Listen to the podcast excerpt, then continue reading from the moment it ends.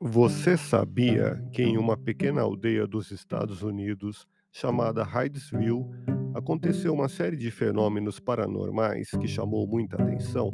Em 1848, na casa onde vivia a família Fox, em uma determinada noite, ouviram-se barulhos nas paredes e pancadas por todo lado. Com medo, as meninas Fox não conseguiram dormir e foram ao quarto dos pais, mas os ruídos continuaram.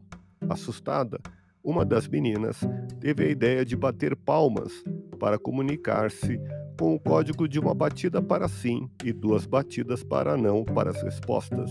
Descobriram que quem gerava os ruídos era um espírito, dizendo ser um vendedor assassinado na casa há alguns anos pelos antigos donos.